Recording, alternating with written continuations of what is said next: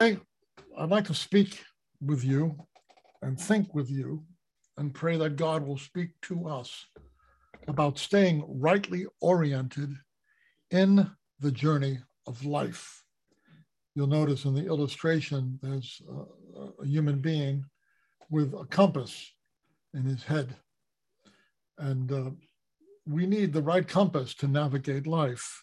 And our Haftarah gives us a handle on that. First, we need to know that the Bible is a radical book. Radical means of or going to the root or origin. Radix is root. And the Bible goes to the root and the origin of our personhood and of our motivations. The, the Bible is not just a book of, of, of pleasant thoughts. It, it, it, it pierces to the dividing of soul and spirit, spirit, the joints and marrow, discerning even the thoughts and intents of the heart. The Bible is living and it gets inside of us. It's supposed to mess with our lives. It tells us the truth about how life works and how it doesn't work. God speaks in commands, not in suggestions. Life has inbuilt consequences for good or for ill. All of this should not need to be said, but sometimes familiarity breeds contempt uh, and it breeds a certain carelessness.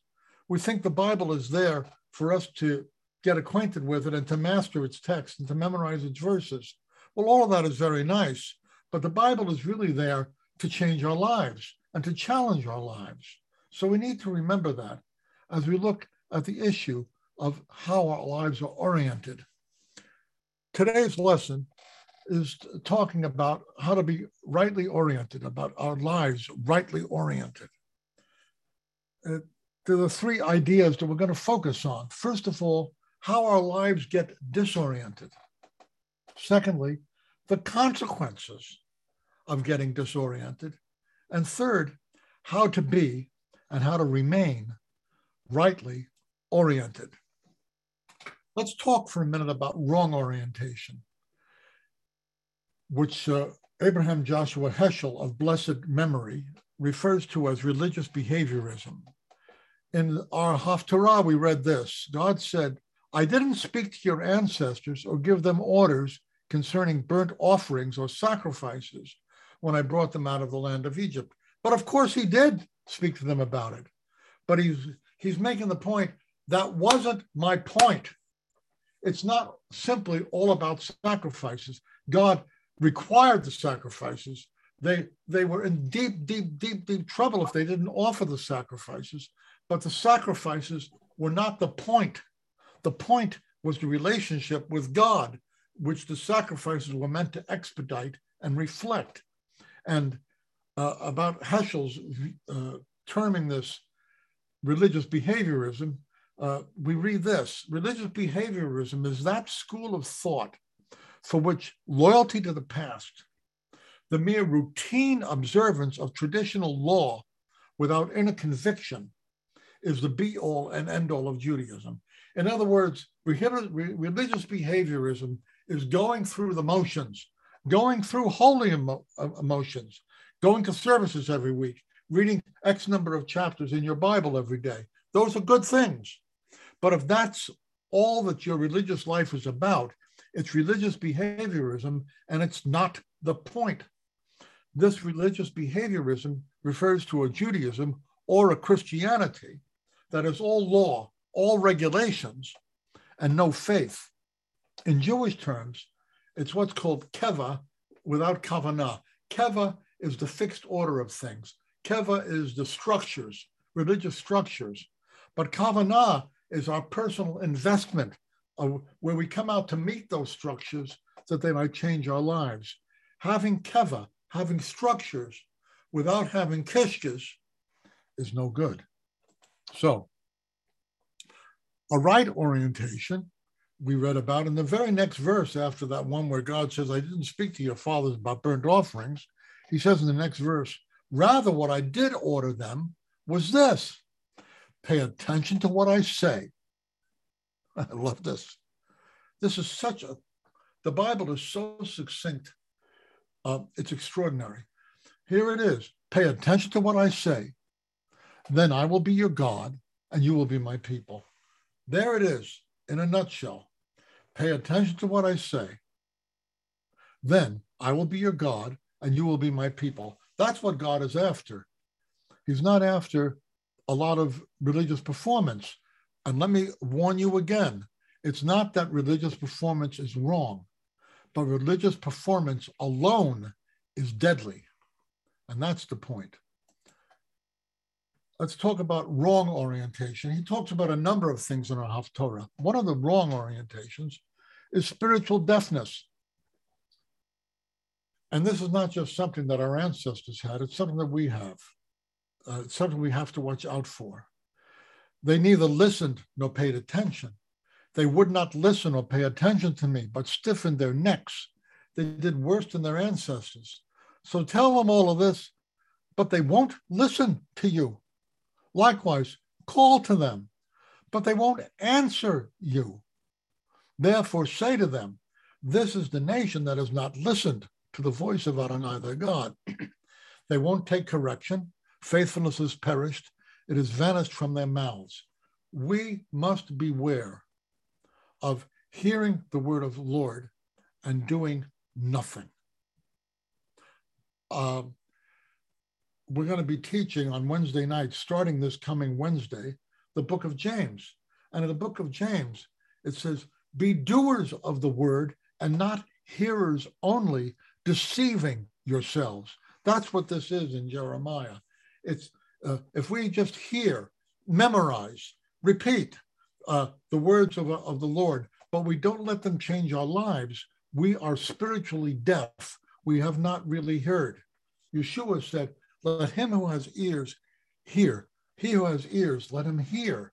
And to hear is to really listen and apply. So the first wrong orientation, which is common and it's periodic with all of us, is being spiritually deaf, not really hearing what God would say to you about your life, just hearing sounds. A second kind of wrong orientation is stubborn rebelliousness. They lived according to their own plans in the stubbornness of their evil hearts, thus going backward and not forward. Again, the Bible is so succinct, and Jeremiah is absolutely positively one of my favorite books. And this is just, this is pure gold. This says it all. They lived according to their own plans. Is that you? Is that me? Do we simply live according to our own game plan? Do we live according to what our mother required of us or our father required of us, independent of what God might want of us? Do what what do we live for? Where, where do our plans come from? They lived according to their own plans in the stubbornness of their evil hearts. And we may think we're making progress, but we're not. We're going backward instead of forward when we ignore the will of God. A third aspect of wrong orientation mentioned in our Haftarah is false gods. False gods are bad orientation points. They're the things about around which we model our lives. Money, sex, and power is, is where it's at. Money, sex, and power are the false gods that we often follow. The people of Yehuda have done what is evil from my perspective, says Adonai. They have set up their detestable things in the house which bears my name to defile it. They have built the high places of Tophet in the Ben Hinnom Valley to burn their sons and daughters in the fire, something I never ordered. In fact, such a thing never even entered my mind. The danger of idols is that they become the structure of our motivation. Uh, and we end up serving those values that are wrapped up in the idols. Bad orientations points are a spiritual disaster. Our Haftarah, then, after speaking of these bad orientation points, it says that life has its consequences. Uh, it's not just this is wrong, it's that it leads to disaster, death, and degradation. And the prophet puts it in very stark terms. These are, are gruesome terms. They gross us out. The corpses of this people will become food for the birds in the air and the wild animals. No one will frighten them away. In the ancient world, the most ignominious end, the most horrifying prospect of all, was for a person to lie on the ground unburied and for the animals to eat their flesh and for their bones to be left there. It was, it, it was the worst of the worst of the worst. You find that Joseph, uh, when he dies in Egypt, he says, Look, uh, when you come out of Egypt, he says, Take my bones with you back to the promised land. Take my bones. That's really, in the ancient world, the bones represent the essence of the person, of the human person. Take my bones back with you. 800 years later, Moses keeps that promise because it's so important that the, bo- uh, the bones should be taken and put in an honorable place. But here, Jeremiah is saying, the corpses of this people will become food for the birds in the air and the wild animals. No one will frighten them away. At that time, says Adonai, enemies will remove the bones of the kings of Yehuda, the bones of the princes, the bones of the Kohanim, the bones of the prophets, and the bones of the inhabitants of Jerusalem from their graves. They will spread them out, exposed to the sun, the moon, and the entire army of, army of heaven, whom they loved, served, walked after, sought after, and worshiped. This is an ignominious end. And why is Jeremiah grossing out the people this way? Very simple. He's trying to get their attention. He's saying, You're cruising for a bruising. You're, uh, you're, you're on your way to an, uh, an encounter, to a rendezvous with disaster. And he portrays the disaster in the grossest terms possible. And for all of us, too, we must realize that when our lives are lived irrespective of the will of God, we're cruising for a bruising. We read in the book of Proverbs there is a way that seems right to a person, but the ends thereof are the ways of death. In other words, it's kind of like driving your car and you're going about 45, 50 miles an hour, and you turn down a dead end street, but you don't realize it's a dead end street. If you don't realize it's a dead end street, you're going to be mashed at the end of that street. And that's what the scripture is telling us. There's a way that seems right. It seems good to turn down this street, but it's a dead end. So you need to back up and turn around. Then uh, our rabbis didn't want to end this reading in Jeremiah with such a downer. So they added these verses from the next chapter of Jeremiah, which is a final word about rightly orienting our lives. And this is also glorious. Uh, it talks about the motivations of people and the will of God. Here is what Adonai says The wise man should not boast of his wisdom. People boast about how smart they are, how, how clever they are, how successful they are because of their brains and their seichel. The wise man should not boast of his wisdom, and the powerful should not boast of his power. The wealthy should not boast of their wealth. Instead, let the boaster boast about this that he understands and knows me, that I am Adonai, practicing grace, justice, and righteousness in the land. For in these things I take pleasure. I love that, says Adonai. We should boast in the things that give God joy.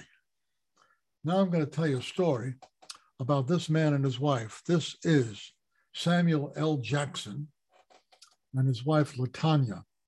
I read a story about them the other day. I think it was yesterday. And I said, this needs to be in this sermon.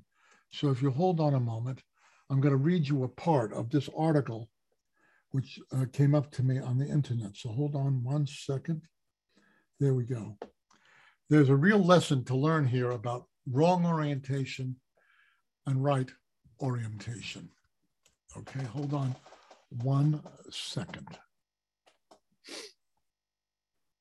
All right, they met in college in Atlanta, Georgia.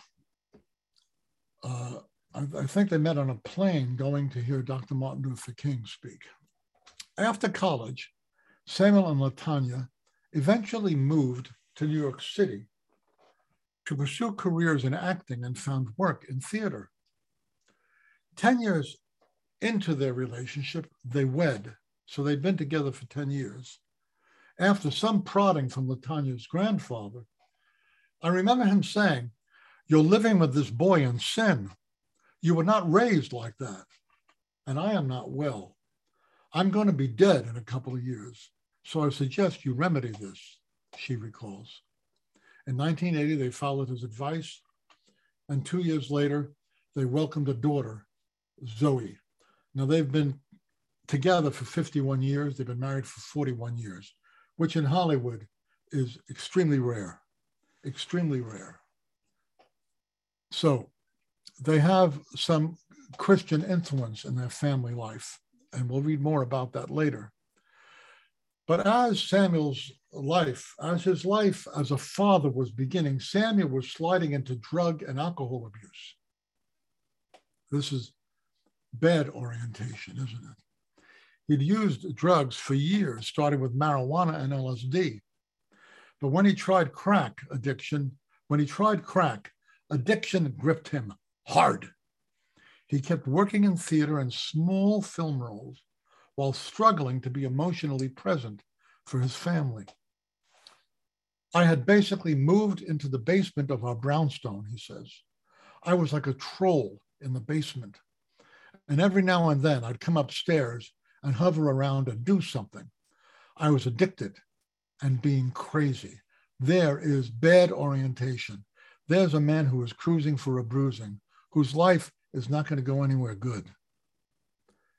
The family hit bottom when Latanya and Zoe, who was eight, came home to find Samuel passed out, face down on the kitchen floor. Latanya insisted he go to rehab and made calls to find him a spot. She didn't have to try to fix me, he says. She could have just said, Get out, and left me into the world, let me go and be wherever I was going to be. But Latanya says that was not an option. I couldn't do that.